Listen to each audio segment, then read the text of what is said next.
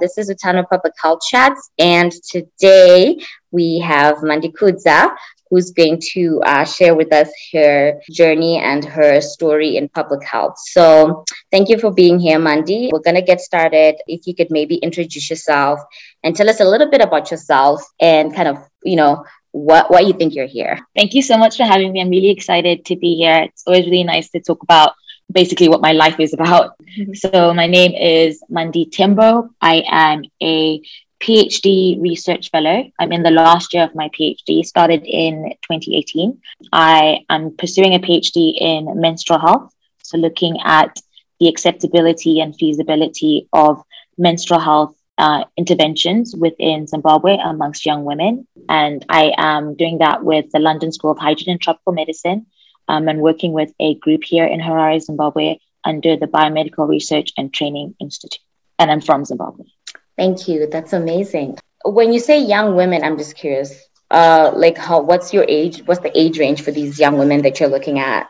So, specifically for this project, we're looking at young women aged 16 to 24 in and out of school. Okay.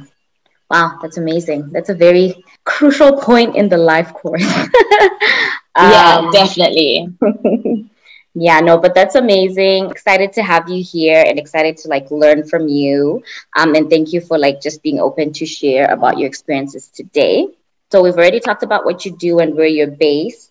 Maybe we can talk a little bit about like I guess leading up to you starting your PhD journey you said in 2018 i guess how long mm-hmm. had you been working in public health and kind of like how i guess how did you end up you know deciding this is what i want to do or this is the current step in my career sure um so i'll take it like way back and like start in in high school um i don't know if you did this but at our high school we had these psychometric tests that we did to figure out what kind of job is for you and um overwhelmingly like my results were working with communities, working in health. And then obviously, I, I've always been really good at sciences, so really good at bio and chemistry. So for me, I thought I was going to be a doctor and really wanted to pursue that full on. And so went to America after high school with the intention of pursuing, uh, doing an undergraduate degree, which is more liberal arts based, so I could just explore but then going into medical school. And during my time in America, my C- my junior year, I did an internship where we were running a soccer program in Khayelitsha, South Africa. So this is a township in South Africa. And working with young kids, so like eight to 18 on a soccer program and basically like using soccer as a way to attract young people and then talking to them about their health and their well-being. And loved it so so much that i was like actually i don't want to be a doctor. I want a job where i can work in communities so I'm not in a doctor's office, but I'm engaging with people regularly and being able to do that full time. Um, and that's when I decided to go into public health. So my undergraduate degree was actually in public health, which is really, really lucky because I think at that time public health as an undergraduate degree was was very new. And so after doing that, I moved back to Zimbabwe. I worked for a year for an organization that was heavily based in HIV research work in Zimbabwe. And I got to, you know, really get um, explore Zimbabwe, the rural um, parts of it, high density areas, but from a health perspective. So working in clinics and looking at HIV outcomes and really enjoyed it. But at that point felt like I was not, I did not have the skill set that I wanted. I was like, I, I need to go back to school. Mm-hmm. So I went back to school and did a master's in global health and development. And at the end of that, interned for a project where they were running STI testing service provision within again in Khayelitsha, South Africa. I don't know. I love Cape Town.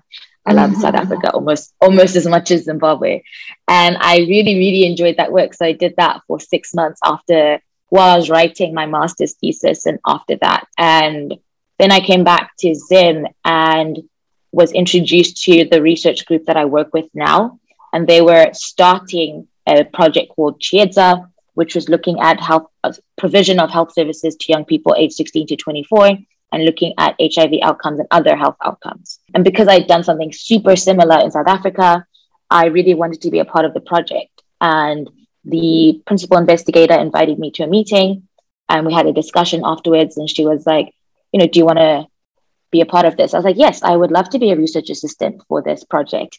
And she was like, no, I was thinking more a PhD. Wow. Uh, uh, yeah, and I was like, oh, no. like, I don't know about all that. Um, and she was, she just said that you know I, you're never going to feel like you're ready for a PhD, mm-hmm. but given your experience and given what you've done, this is a logical next step. If any, if anything, take some time to think about it. You know, mm-hmm. read about, uh, read about it, uh, and then come back to me. And so I sort of wrote up a proposal based on the meetings we had had about this Chiedza project, and and I wanted to focus more on the menstrual health component of the of the intervention, and that's really where my PhD journey began because that proposal was accepted and then it was just a matter of you know finding funding but it all started essentially with a conversation and uh, you know not being afraid to give my opinion in a meeting full of people you know i've looked up to for many many years and read many of their papers and just saying i've actually done this work before on the ground. And so here's my experience from having conducted similar work and me voicing my opinion being enough for them to say there's potential for you to pursue you know a higher uh, academic degree and add to the knowledge based on what you've done before. Wow that's amazing. Shout out to the advisor who was like actually you're capable of so much more.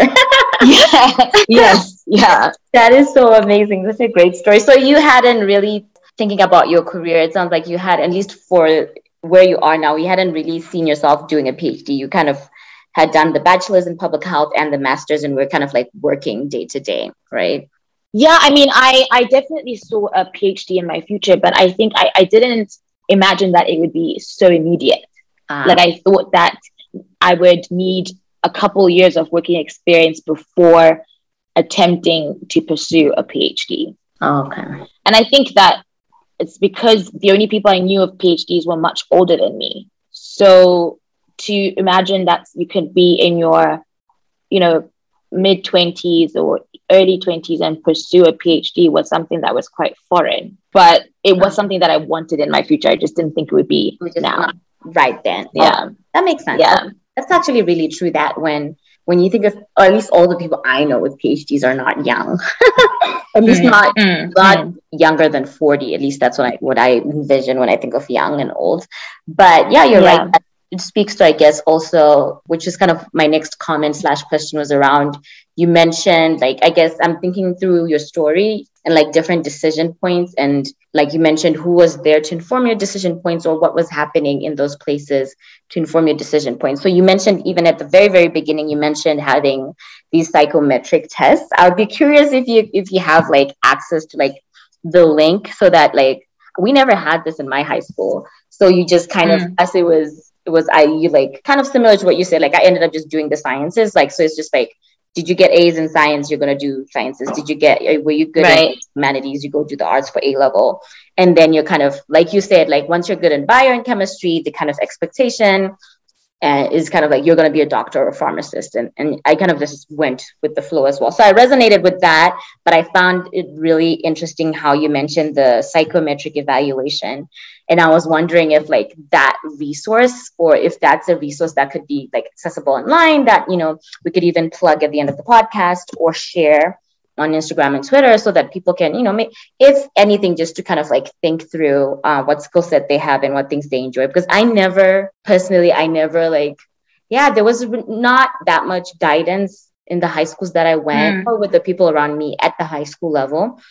And that's kind of like the backstory of why I wanted to start this podcast as well is like, you know, what like who's informing the career options for teenagers and people in high school and kind of like even not even informing them, but at least just exposing young people to the yeah, yeah. options so that they know like public health. I didn't know what public health was until mm-hmm. I, I, was in my 20s, didn't even know you could pursue it as a career option. I remember even in undergrad going to my advisors and I was doing studying biology and trying and really what i was describing was public health and like you're saying like it sounds like your undergrad institution had public health as like mm-hmm. a degree option we didn't have it so describing all of that and they would look at you with blank faces and they're like you sound like maybe you're talking about biostatistics like there wasn't really that much guidance and then i was given an option of doing it as an independent major so like basically mm-hmm. in your own degree. And I was like, that is just too much admin. So I was lazy and I just ended up doing the bio. But it's really interesting when you're talking about of like, I guess knowing the menu of options, having those menu of options like presented to you, and then having some kind of guidance and mentors and advisors. And also, what I really enjoyed listening um, to your story so far was the part where you mentioned having the experience in South Africa and getting to really, or even in Zim, when you talked about the STI work, just actually being on the ground and realizing, oh, I enjoy this. Like, this is what's bringing yeah. me joy, and this is something I'm passionate about. So, all yeah. very cool, like lessons. So it sounds like you've been at this. When when did you do your internship in the first time in South Africa? How many years ago was that? Oh wow, that was a while ago. So I think that was 20, 2016. Wow. Because okay. it was right at the end of my, right at the end of, oh, so wait, so the first one was in my junior year of undergrad. So that was like 2013. Okay. And then I did a second one in 2016 when I was doing my master's thesis. After, after you finished your. Yeah. Okay. Yeah. Yeah. So in the past like eight years or so, so that's you've kind of like yeah, yeah, had different experiences in the past decade or so that have increasingly informed your interest. And so it sounds also like you mentioned working in South Africa and then in Zim. And it sounds as well, I noticed that you came back home after your bachelor's and you came back mm-hmm. to Zim after your master's. So did you also already, was that a pre decision on your end? Like, did your experience in SA maybe inform that you knew you wanted to work back in Africa or work uh, with young girls? Or like, did that also just kind of happen?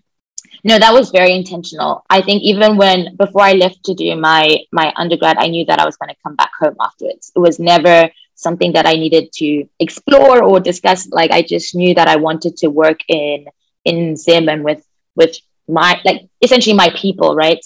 There's something about being able to relate to the people that you're working with and working for um, that I would just not be able to get if I was working in America or working in in the UK full time and and had a taste of that even in South Africa because there was some familiarity. I was there with a bunch of colleagues from America, but I related so much more to the community that we're working with.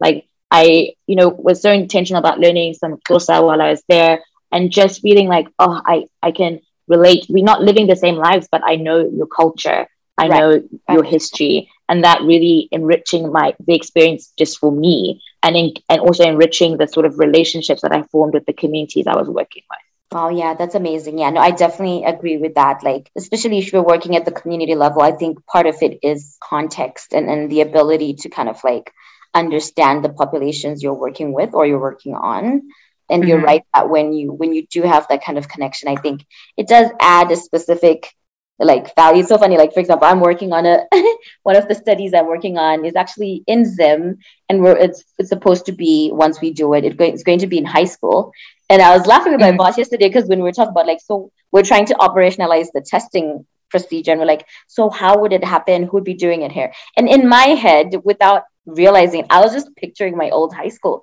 I was like, no, they they'll probably mm. have a each school, each boarding school is supposed to have a, a clinic, and then they would probably have a nurse positioned at the clinic. But I was merely just speaking from my experience. And then when I was like, oh, but I don't know if that's like what old boarding schools look like, my boss was like, no, that's actually right valuable insight and it's a, it's a starting point in how we're mapping and operationalizing this research so you're right that like being in connection with the with the communities that you're working it does add a, a more fulfilling layer and also probably makes you know for better researchers and better practitioners yeah. so something to think yeah. about i guess yeah and then before we move into the next section of like what what public health is or means to you.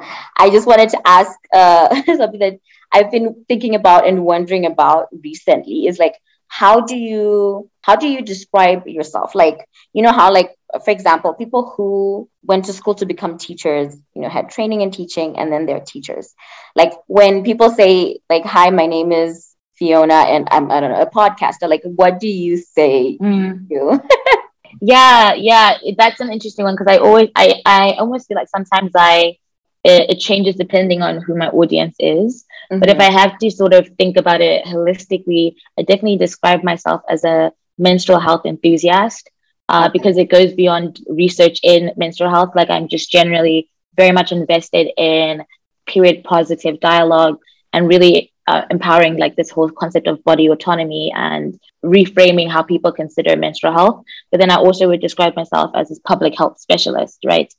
I've been in this work for over eight years and really been honing my skills in sort of research methods and so on. So I think an all-encompassing term would be a menstrual health enthusiast and public health specialist. Amazing. That's really cool. Yeah. Okay, so for you, it's like the specific area within public health that you kind of like you are excited about and then also yeah. part of the work that you're doing which is like the research that's pretty cool okay because yeah. like yeah. for me i always struggle especially when i have to like i think with people within the field or at least people who are somewhat aware of like what public health is or like i have a lot of mm-hmm. friends who are medical doctors i can somehow sometimes you know say okay i work in public health or i do this but then i whenever i have a non-health audience i'm like what do i do? Yeah yeah because there's if there's a you know because there are a lot of hats that you wear within your role. Right. And so i think if you're talking to someone who's not in in the in the sector they might be like okay what does that mean? Like what do you actually do yeah. Yes i'm like oh i'm a public health worker or i'm a public health researcher depending on which day. And sometimes i write a lot. Like, yeah yeah yeah yeah yeah exactly. There's just so much to do. It's so flexible but that's actually part of why i love working in public health. Um that there's, Same. there's never like you know we're never just doing one thing and we're multifaceted mm-hmm. and that's pretty great. Okay so the next batch of questions are more to like you you've shared with us how you came to the career and what you've done in the career so far. And like like you said you've been doing this for over eight years now. So i guess what in kind of like going with the like what do you call yourself? I guess what does public health mean to you? And how do you define public health for yourself?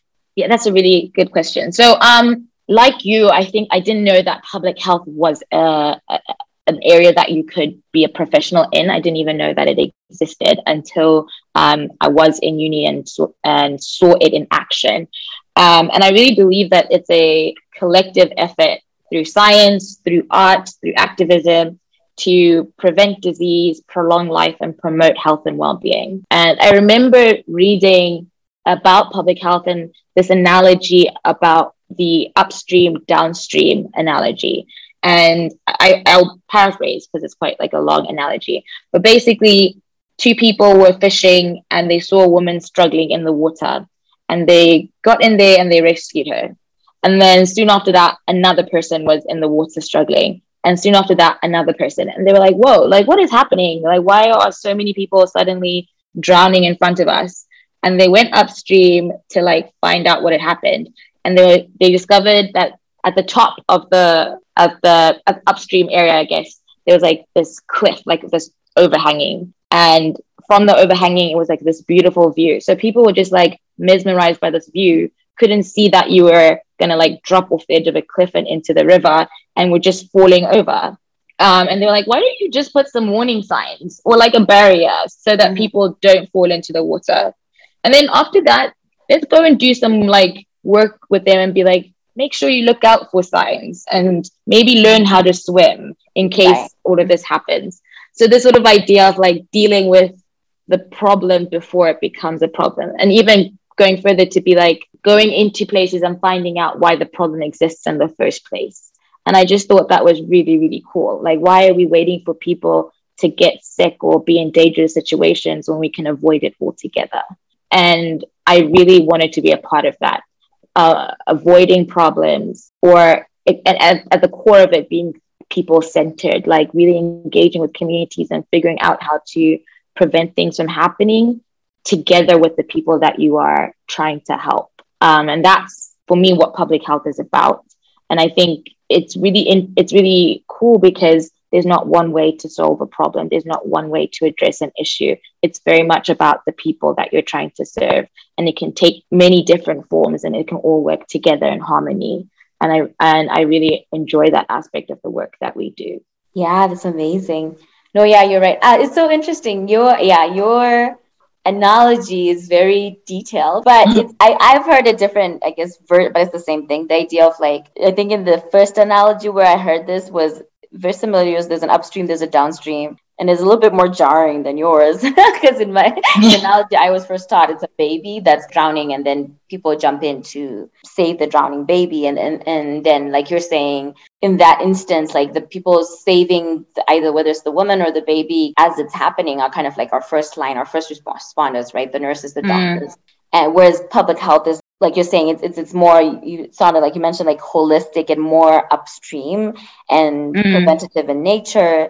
And yeah, like going back to to see that there's a cliff. Oh, that that was like I hadn't heard that part of the analogy. So that's a great mm. idea as well, talking about like health communication. That's its all a whole new branch of like you know health communication and promotion and being able to not only identify the risks and communicate them to to the people um, in a way that they can understand in a way that is affirming and not like you know condescending or belittling of people and all those things. So you're right that it's so holistic and it's more than just this one event of the you know the mom or the baby drowning, but that like there's mm. more to it. Like it's layered almost.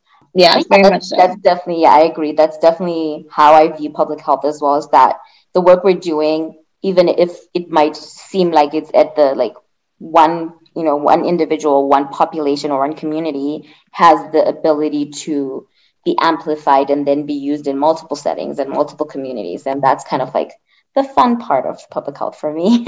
Even though sometimes yeah, yeah.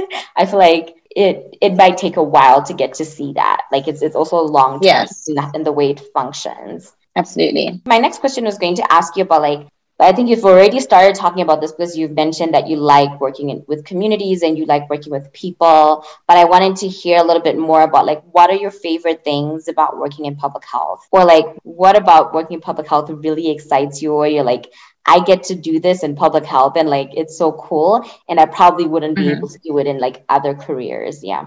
Like I said at first, working in and with communities is something that I love it's always dynamic it's always new it's always exciting you're always learning new things every single day. Uh, I'm very grateful to be able to do work like that.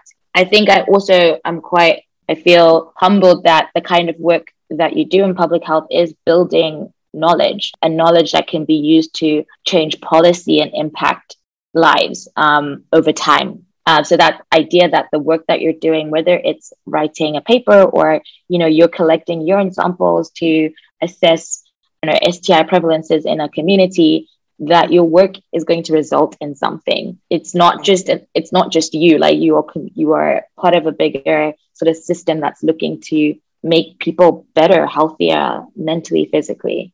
I i, I love that sort of purpose uh, purposeful work for me. Uh, and i think one unique thing about public health and i i think it's I, I don't know if it's just Zimbabwe, but I don't think so because obviously I've worked with partners uh, across the globe. That it is very much a a lot of people who work in public health are mostly women, and I really enjoy that aspect as well. I enjoy working with women who are looking to make a difference in the work that they do, and that they're women in different parts of public health, like lab, tech, policy, all of that. Uh, it's just so amazing.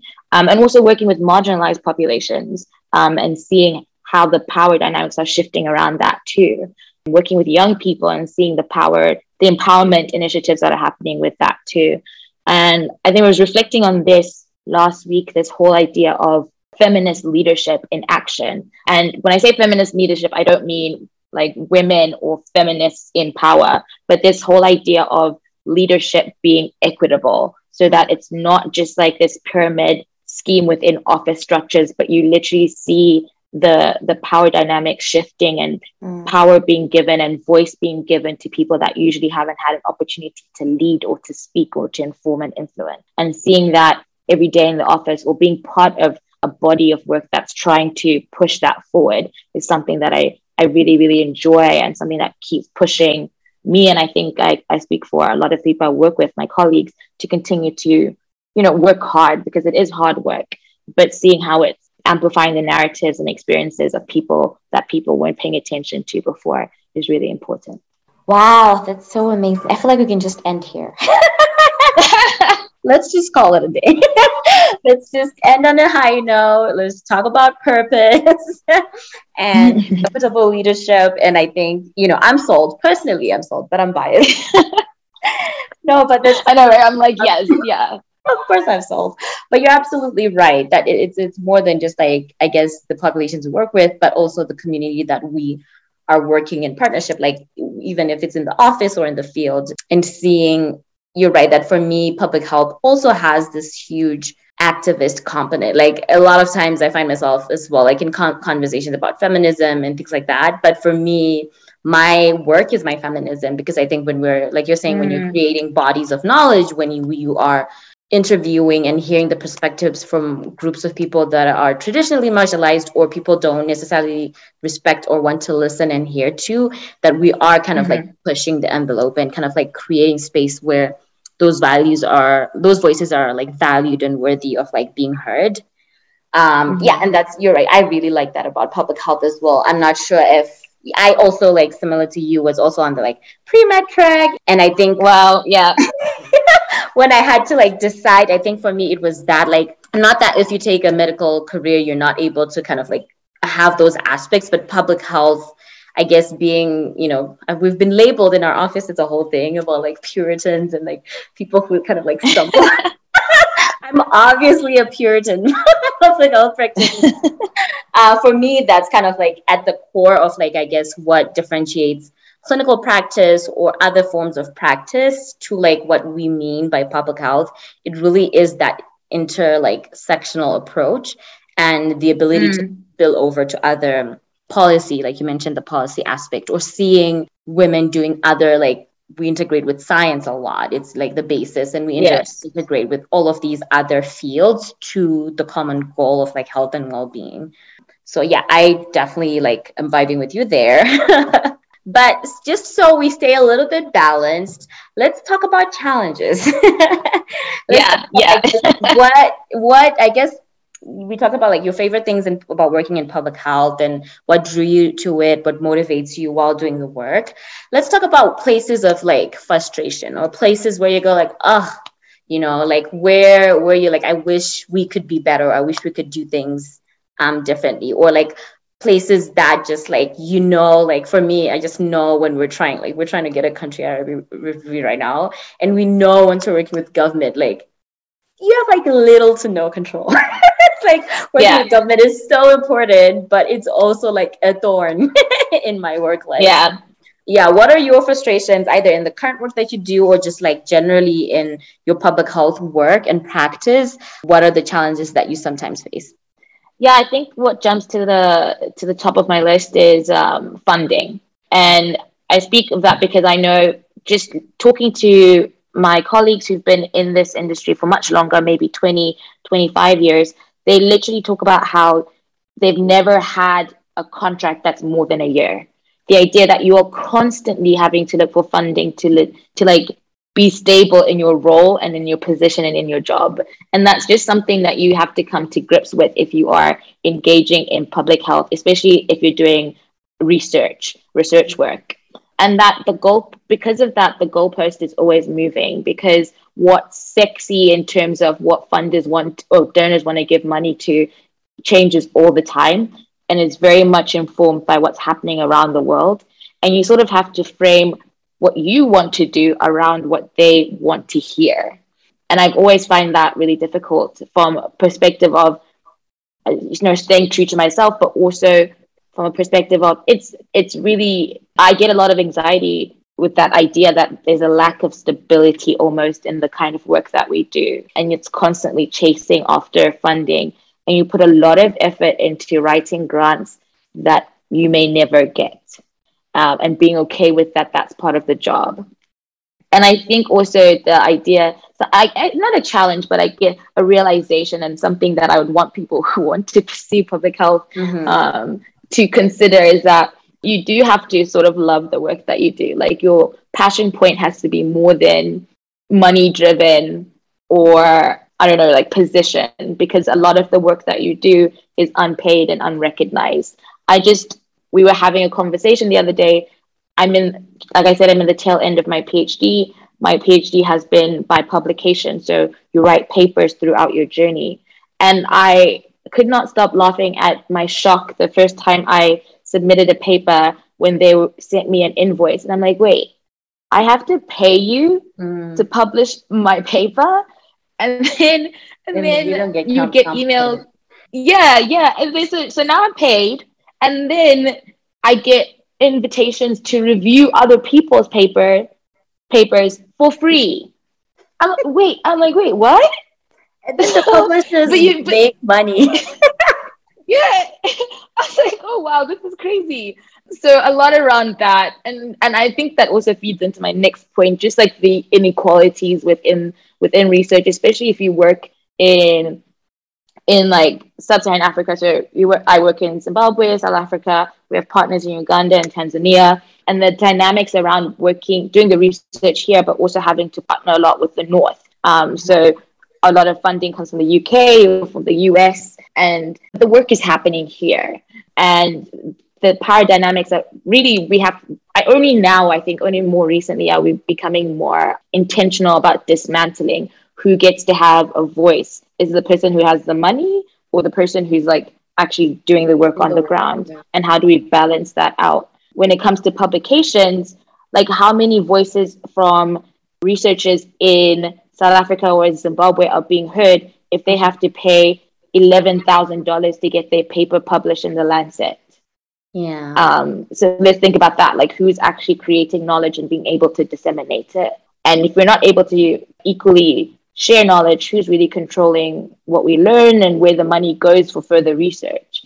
So I think those are some of the challenges that are both on a very practical personal level, like what is my next year of work looking like? Where am I getting funding from? But also on a bigger scale of like, you know, how do we make sure that the work that we're doing is recognized equally? Um, how do we make sure that our voices are heard and actions are are, are made because of what we have contributed to the research work and that it's a lot of work like it's it's not always fun like it's great working in communities but it is a lot of writing it's a lot of applying for stuff that you took weeks to put together and may never get mm-hmm. um yeah a lot of thinking too and conceptualization i think a lot yes, of, like, a yeah. lot of the work we do is not even like it's it's always fun especially when you're like negotiating once even once you do get the funding and you're like negotiating the terms of the funding or like who like how much you're going to allocate to human resources versus this and that it's always interesting how like certain things even for roles right? You will have to envision how many data collectors you're going to need and what they're going to do is that nobody mm-hmm. puts aside money for all the time for the thinking. People are like we don't yes. and just like operationalizing how the data is going to collect and all of that is work and is being done mm. by someone and that someone needs to be compensated for that work right?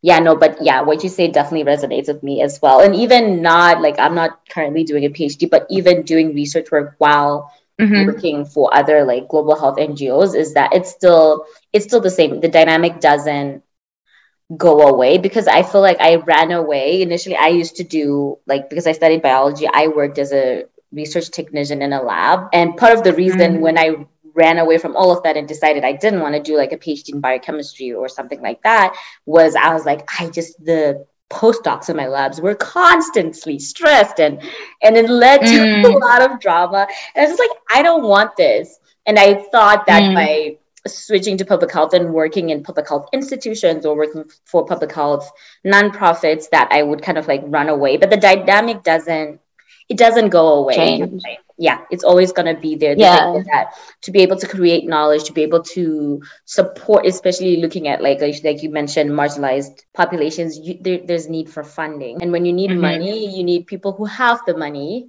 to be willing mm-hmm. to either allocate if it's a government or just like from philanthropies or you know institutes to just give that money and that's where a lot of the work happens. So yeah you're right that there's an additional conversation around within the field of public health like power dynamics and like you say within the global north um, global south and like making sure that there's equity there, which is why I also really loved your earlier comment on how you get to experience, which I thought is amazing. I don't think I particularly see that in my current role and work, but it's really great to hear what you mentioned uh, as like feminist leadership or leadership mm-hmm. that dismantles power dynamics and is equitable mm. at every level. I think that's a really great idea and i feel like that deserves its own episode to kind of yeah i honestly over this year i've really um had moments of reflection where I thought that leadership was something that's innate, but it's honestly something you have to work at the same way you work at, you know, learning how to be a qualitative researcher or learning how to swim or going to train in the gym. Like it's a muscle that you have to be intentional about working on. And um, you learn best when you you're constantly learning, but also like this idea that it's not something like individual work that you can just do by yourself. Right. There's also an engagement with everybody else that needs to happen, and that the greatest leaders it, eh, that I've worked with on a more immediate level, but the greatest leaders that I'm learning from when I read a book or listen to a podcast take time out of their day to learn about how to be a better leader. Wow. And you can see it. You can see the difference between someone who's just like, you know, I know how to delegate and I'm good with people versus mm-hmm. how can I, beyond um, motivate, how can I inspire and like how can I shift and how can I make the people I lead leaders for other people in other ways? yeah, and I, I think that's one thing I I really learned this year, and I, I hope that anyone who's listened to this also learns that because in every role that you have, right, there's a form of leadership. Leadership is part of.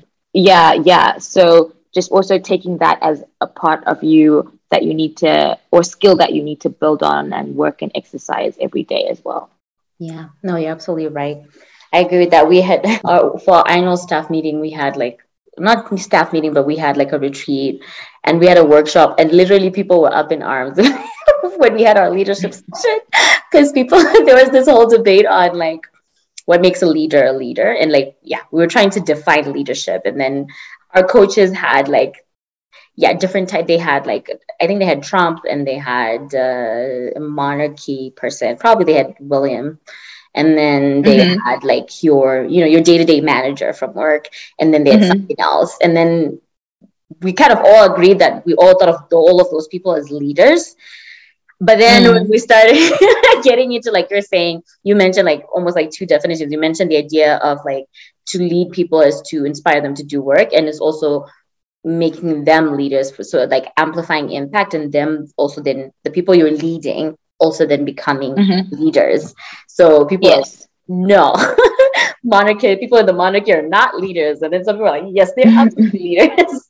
And then people are like, oh, but your day to day worker, the person who's cleaning up uh, after people, that's also a leader because they, and you know, they impact people and they form relationships with people. So like, what?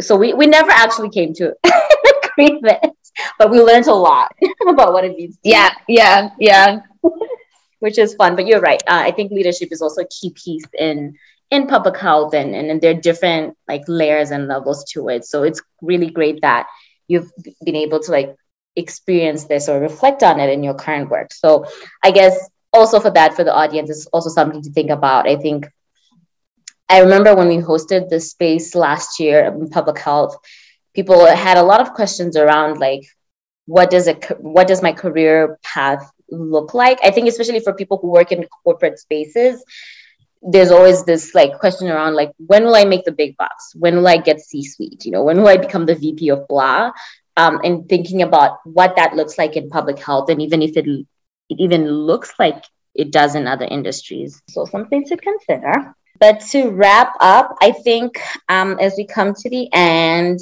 uh, would love to hear your thoughts and your kind of like word to the wise, I guess, to kind of prompt you. Maybe if you want, were to go back to like 18 year old Mandi or like 16 year old version of you, mm. what would you A, wish you would have known earlier about public health?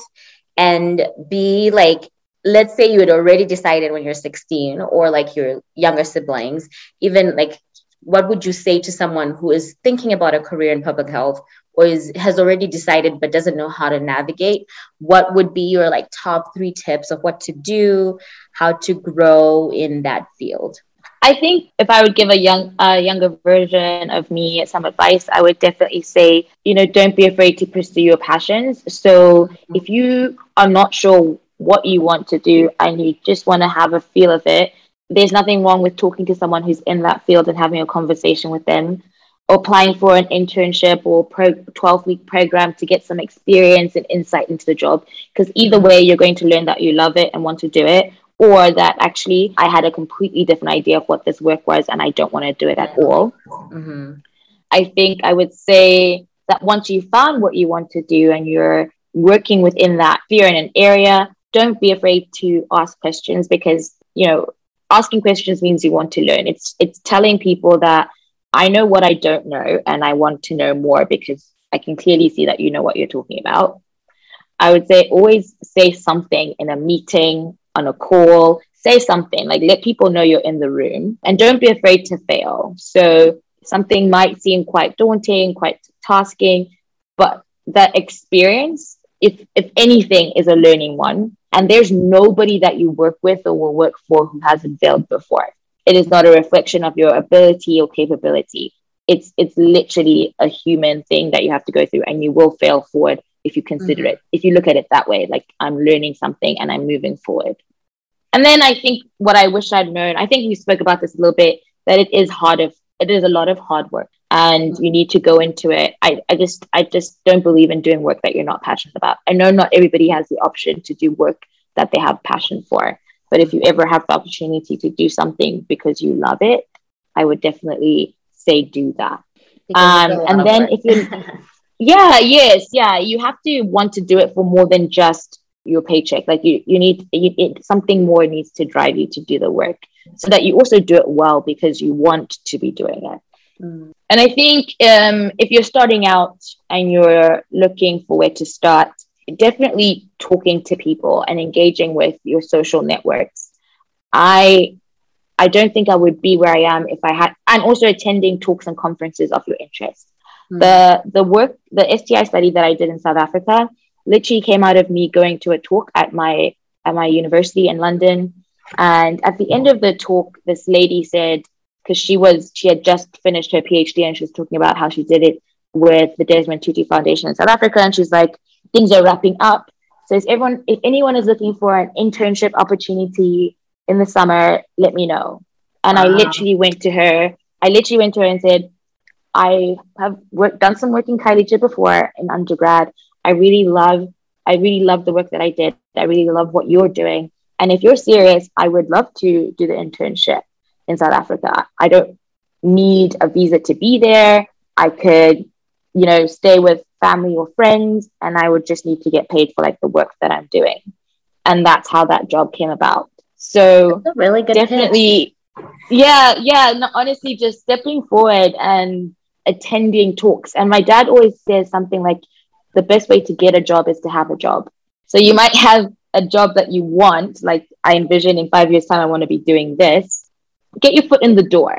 Mm. You are in a much better place once you have that than somebody who's just sending a CV from the outside for position in a company that they're not maybe yet qualified for, they don't know anybody there. But if you've been working there for a year and a half, you know, in a lower ranking position, and something comes up, they're going to know that this is something you want to pursue, and they already know what you're capable of doing because you've been working there already. So yeah, I think that's what I would say.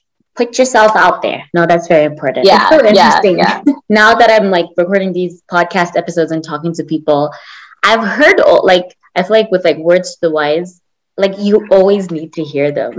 At least for me, yeah.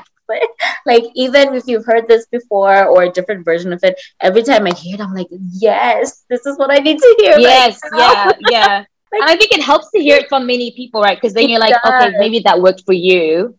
Yeah. But you're like, no, if every, if everybody's saying the same thing, then maybe there's something to I it. To speak up, I'll speak up more in calls. I'll make that my goal. Yeah. I think it's particularly it's particularly difficult for women, but also from people generally from the global south because that i think a lot of our cultural societal upbringing does not doesn't encourage that sort of mm. yeah and so you do have to learn that you you do have to learn how to put yourself out there how to talk yourself up up a bit how to be more assertive. It can be uncomfortable but i think we need to encourage each other to do more of that.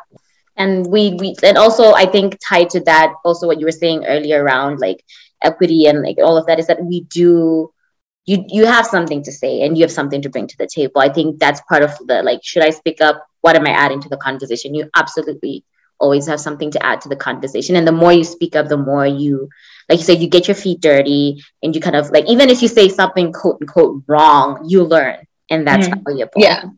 So definitely yeah. worth hearing. No, this has been this has been so great. Thank you so much for those words and just generally for all the things you shared. As we wrap up, I guess I just wanted to ask if there's anything you wanted to plug or share, a website, um, even for the menstrual hygiene work that you're doing where can people like mm-hmm. go check it out i'll also then share the links on the like on our twitter page once we share the episode yeah, absolutely. So thank you so much for having me. It's been really, really good to just talk through all of this. Especially, like I said, it's just so nice to speak to someone who's equally as passionate and um, working in the same field and has, you know, relatable experiences. And I really hope that whoever is listening gains maybe one or two things from the conversation that we've had. Um, in terms of plugging anything, I definitely wanted to plug the Bleed Read, which is an online platform. So we are on online at uh, thebleedread.com. We're also on Instagram at the Bleed Read and on Twitter at Bleed Read. And like I said at the beginning, I describe myself as a menstrual health enthusiast.